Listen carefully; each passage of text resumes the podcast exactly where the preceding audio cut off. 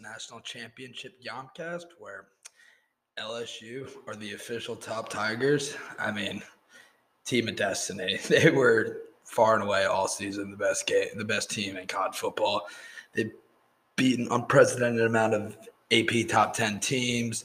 They steamed through the SEC like a buzzsaw, took down Georgia with ease, crushed Oklahoma, and then did the same thing to the best team everyone thought and for like the new Bama with Clemson. So I mean LSU is a buzzsaw, and that was a uh, that was a hell of a performance. It's hard to uh, it's hard to say anything else besides complimentary things. Um, couple things from the game that I will say they're physical as hell. Some big time hits, especially on the outside, especially with receivers.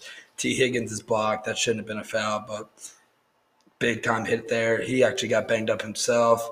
Um, th- that overthrow by Lawrence with that safety coming in and crushing him, like that was crushing that receiver. Might have been tight end, but that just a hard hitting game. I mean, there was multiple hits in that game where I would have been fucking dead, like no questions asked.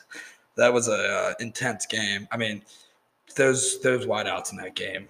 I mean, Higgins, Ross. Ross was kind of, I mean, he was pretty quiet, but Ross, Higgins, um, Jefferson, Chase. I mean, then you get your tight end, Moss. I mean, like they're just so good. And the two running backs, like Clyde and Etienne.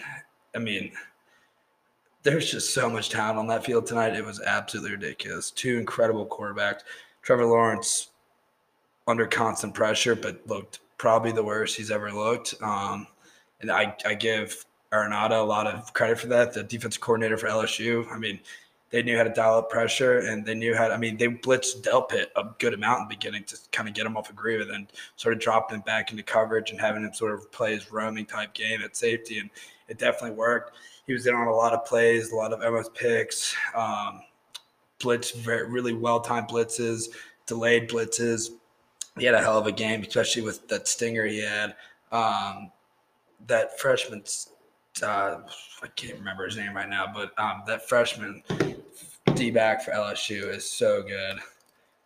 Um, it's unbelievable, like how good. Like Stingley, Stingley, that's his name. Derek Stingley is Derek Stingley Jr. is unbelievable. I mean, there's a reason he was the only AP freshman. Like he was our All American true freshman. Like he is, he is nasty, and I mean, he he was all over the place. Um, I mean, Trevor Lawrence is going to be incredible. I mean, he, he is good. He played the worst game he's ever played at LSU, and it showed. But I mean, the dude runs hard. He started to use his legs well when he needed to this year, especially in these playoffs. I mean, obviously, he had that fumble forced by Delpit that um, Stingley recovered, but he started to use his legs well, and I thought that was pretty impressive. Um, LSU one thing I noticed that like at the beginning that was so fucking stupid was LSU just kept they kept bunching up these receivers, and that would allow Clemson to put like eight in the box without like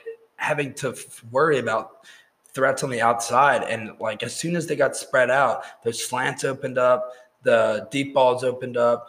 Joe Burrow was able to maneuver the pressure better. The O line was able to handle stunts better.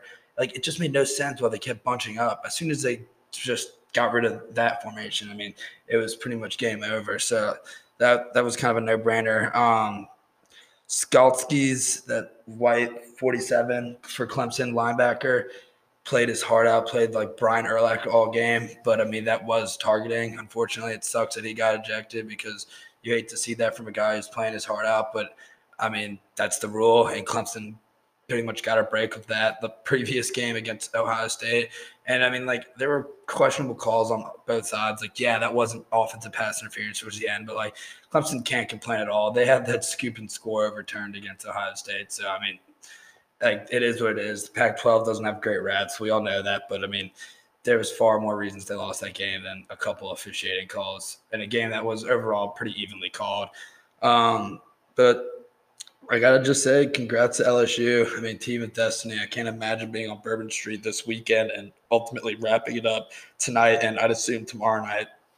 That's gonna be so much fun. So, gotta just give a shout out to LSU. Congrats, um, fourteen and zero, team of destiny, who just beat I don't know, It was nine AP top ten teams at one this at one point this season, like and beat them by putting up the most prolific offense in an era of.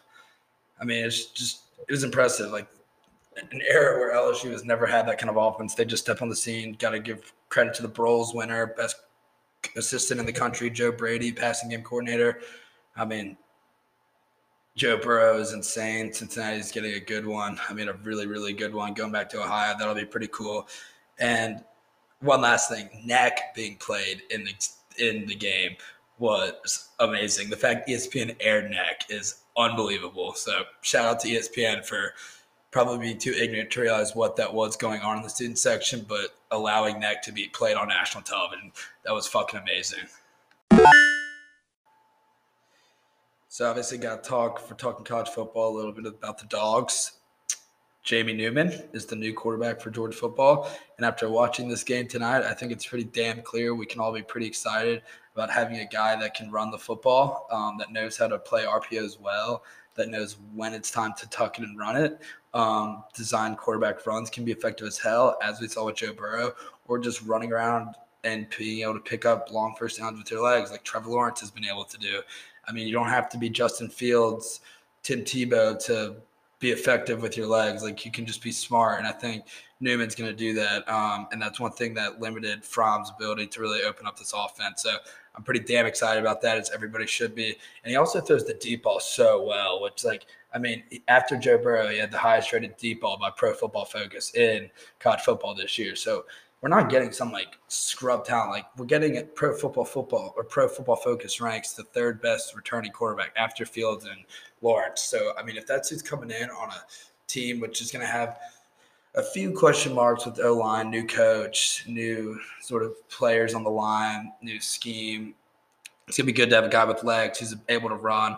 But what was really, really cool is how Fromm personally spoke to Newman, knowing he was trying like going to the NFL telling Newman to come to Georgia.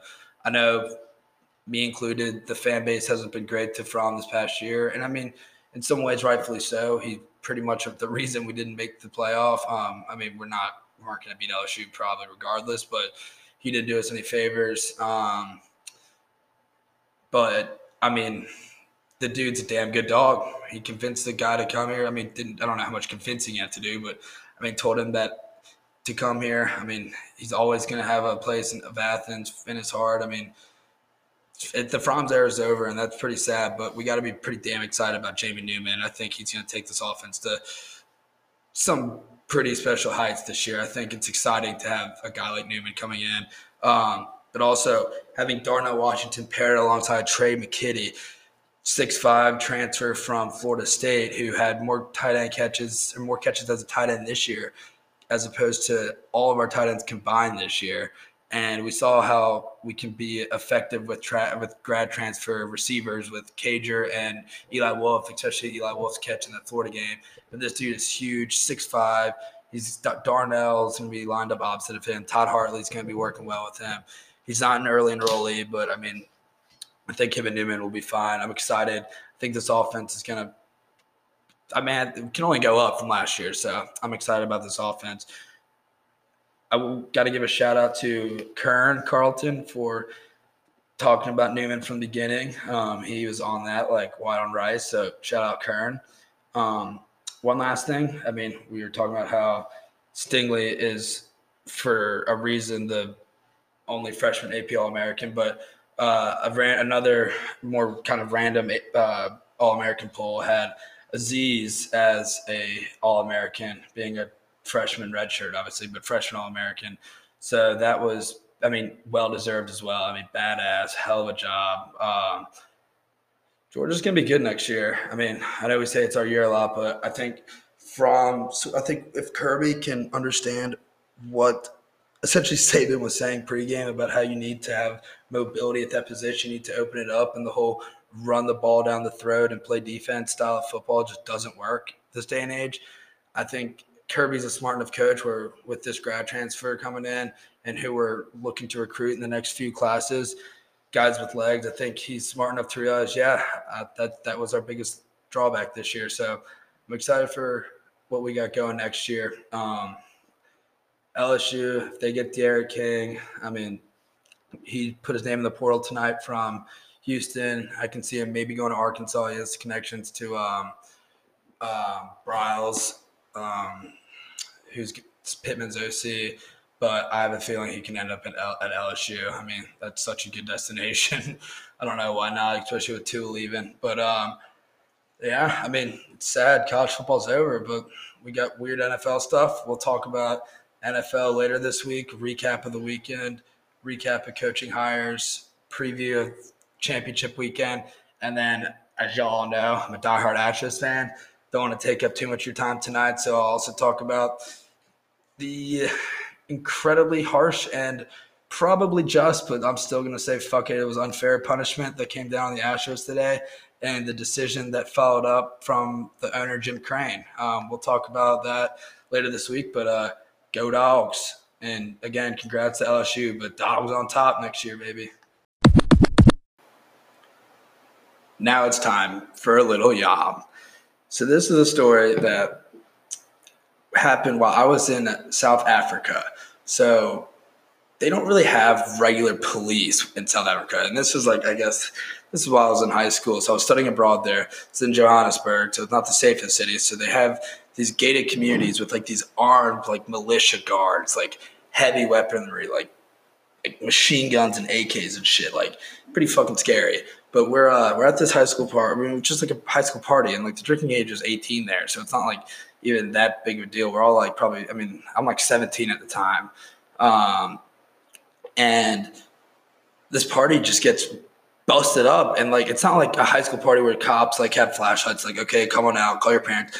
These are like south african like military men like coming in with like guns and like being put on the street and um like like people have like guns pointed at us. And I luckily was with a kid who lived in the neighborhood and I was an exchange student. And so I kind of was able to get out of there and didn't have to deal with anything. But one of my friends is back at the um, back at the party. He gets put on the ground with the gun to his head, cuffed on the sidewalk or cuffed on the street in the middle, like on the pavement, in the middle of the street, cop lights flashing. And he's put in the back of a cop car and he's about to go to a South African jail. For those of you who don't know, South Africa has one of the most vicious, dangerous prison systems in the entire world. Um, not really the place you want to be if you're a lanky, young, blue-eyed British kid living in South Africa um, who was kind of drunk, and that's where he ended up. Um, pretty in a, in a, holding cell with like 20 other people, and he knows he knows the reputation, the notoriety behind South African prisons. So he's freaking the fuck out. He's like, "Oh, this is scary as shit." I'm in a holding cell with like like 250 pound massive dudes. I'm just this little like kind of drunk like asshole who just shouldn't even be here. It's just so ridiculous. He pulls out a thing of Carmex, like the little chapstick stuff. Like I don't know why. I guess he was just like nervously needed something to do. Like I'll play with my watch. He pulls out his little chapstick, puts some of it on. Interesting decision. Um, take that as you will. And this dude comes up to him, holds out his hand for the Carmex, or Carmex, whatever you call it. My friend just kind of gives it to him. The dude puts one finger in scoops the entire thing out, puts it in his mouth, and eats it, and hands the empty little can back to my friend. And my friend's like, What the fuck just happened? Like, get me the fuck out of here. This dude's just staring him in the eye, just like smacking on his like chapstick lip balm shit. And my friend is just like, I'm, I'm gonna die in here. Luckily, he was able to get out within the next two hours unharmed physically. Mentally, he was probably pretty scarred. But um, yeah, it's pretty late, but I thought a little uh, South African holding cell story was in store for tonight. Randomly thought of that today. And so I guess my lesson is if you're going to be underage in South Africa drinking, don't get caught by the police militia. And if you go to a holding cell, maybe don't apply chapstick. That's that's the only real lesson I can think of. But um, thanks for listening and go dogs. Yummy out.